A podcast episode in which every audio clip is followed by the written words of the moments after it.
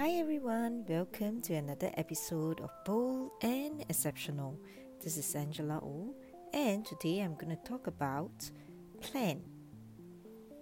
Unless you know where you want to go and identify the steps that will get you there, 10 years from now, you will still be where you are today.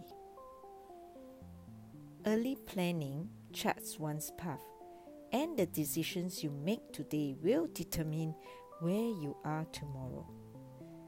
Personally, I'm able to enjoy some of the fruits of my labor because I believe in planning. One cannot just hope for things to happen without planning. So start with the goal, then break it down into small steps. Slowly but surely, you will reach your goal as long as you stay focused on it. So, happy selling, and if you need to reach out to me, email me angelaO@hartsell.sg or visit my website at hartsell.sg.